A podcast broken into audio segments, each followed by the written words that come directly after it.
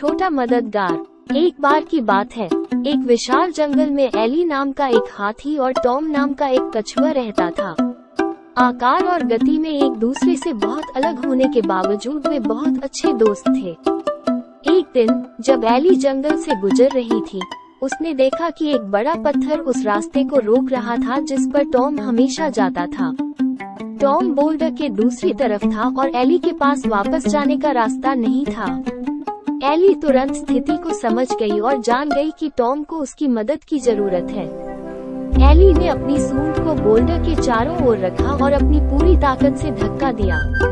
कुछ कोशिशों के बाद, बोल्डर आखिरकार हट गया और टॉम एली के पास वापस जाने में सक्षम हो गया। टॉम एली का आभारी था और उसकी मदद के लिए उसे धन्यवाद दिया। कुछ दिनों बाद एली एक गहरे गड्ढे में फंस गई और बाहर नहीं निकल पा रही थी। उसने खुद को निकालने की कोशिश की, लेकिन कोई फ़ायदा नहीं हुआ। टॉम ने एली की मदद की पुकार सुनी और तुरंत उसके पास दौड़ा। वो जानता था कि वो एली को गड्ढे से बाहर निकालने के लिए पर्याप्त मज़बूत नहीं था, लेकिन फिर भी वो उसे अकेला नहीं छोड़ना चाहता था। टॉम को एक विचार आया। उसने एली को अपनी सूंड से अपने खोल को पकड़ने के लिए कहा, ताकि वो उसे गड्ढे से बाहर निकल सके। एली ने टॉम पर भरोसा किया और जैसा उसने कहा था, ठीक वैसा ही किया। टॉम धीरे धीरे आगे बढ़ा।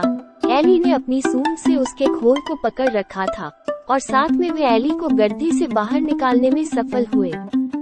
एली को एहसास हुआ कि वो टॉमी की मदद के बिना गड्ढे से बाहर नहीं निकल पाता। उसने टॉमी को धन्यवाद दिया और उससे कहा कि वो इस तरह के एक वफादार और भरोसेमंद दोस्त के लिए आभारी है।